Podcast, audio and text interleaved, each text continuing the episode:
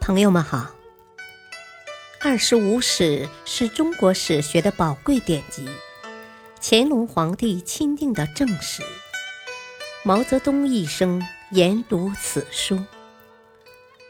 欢迎收听《二十五史》珍藏版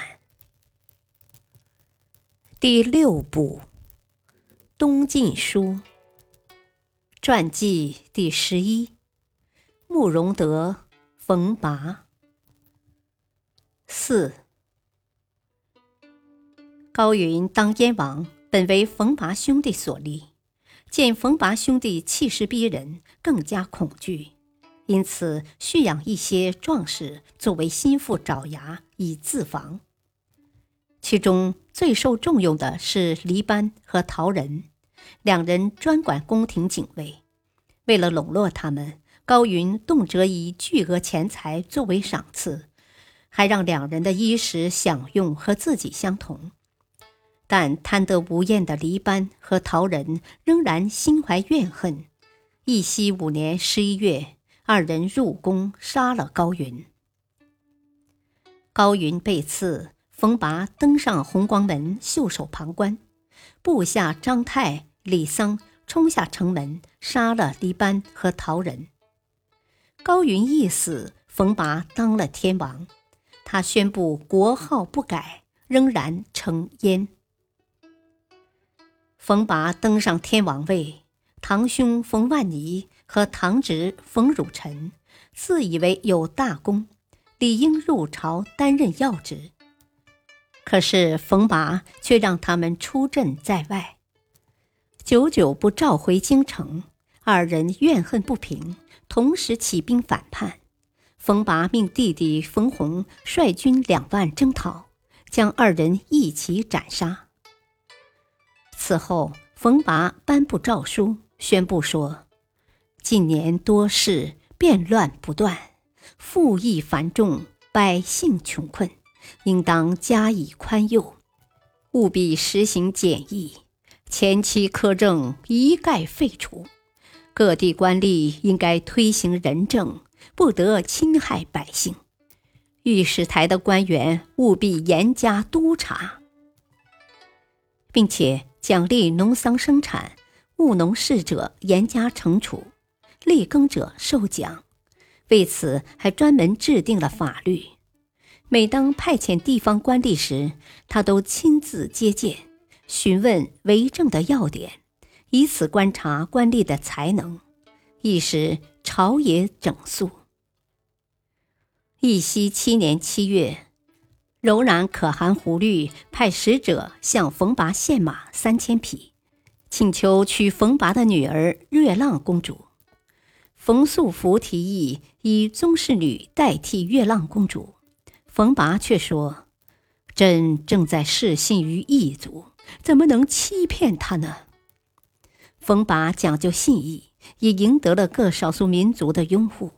契丹、库莫西也先后归降了北燕。义熙十年十月，冯拔又与夏王赫连勃勃通好，与夏王派来的使臣举行了盟誓。义熙十年十月，北魏主拓跋嗣派大臣耿二出使北燕。耿二自恃北魏强盛，居傲无礼，甚至辱骂冯拔。冯拔虽然恼怒，却不杀他，只是将他扣留了下来。尽管冯拔很克制，仍然得罪了北魏。义熙十四年五月，北魏派精骑两万攻伐北燕，冯拔在迎战失利后，闭城坚守，北魏掠燕民万余家而去。宋文帝元嘉七年（四百三十年）八月，冯拔患了重病。到了九月，他的病情加重，仍然抱病临朝，又命太子冯异代理国政，而且在听政的时候也带着军队，以防万一。冯拔的夫人宋氏处心积虑地想立自己的儿子冯寿居为王，便假传圣旨，阻隔了内外联系。只允许由宦官传递信息。冯拔的弟弟中山公冯弘率几十名全副武装的壮士冲入后宫，宫廷卫队不战而散。冯拔在变乱中受惊吓而死。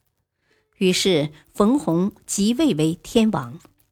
为了消除隐患，冯弘不仅逼令太子冯异自杀，而且把冯拔的一百多个儿子一个不留的全部杀害。北燕既乱。北魏乘机向北燕发起了一次又一次的进攻，北燕地方官吏纷纷投降北魏，连冯弘的儿子冯崇、冯朗、冯邈也投奔了北魏。在内部分崩离析的情况下，冯弘被迫向北魏求和，却遭到了拒绝。冯弘无计可施，在元嘉十年五月焚烧了何龙的宫殿。率领部众投靠了高句丽，北燕灭亡。自冯拔至冯弘共二世，共存国二十八年。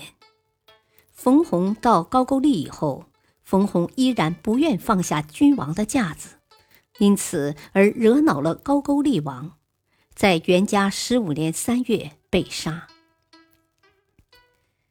平。慕容德具有远见卓识，而且能从谏如流，对自己也有比较清醒的认识，故在群雄逐鹿中占有一席之地。他亲手创建的南燕之所以在他死后几年就被灭亡，其原因在于继任者的倒行逆施，而冯拔作为北燕的实际创立者。在内政外交上都颇有建树，他能在强敌逼近的环境中维持二十多年，是颇不容易的。至于他临死前的子弟争利，以致败亡，也是封建统治者的通病。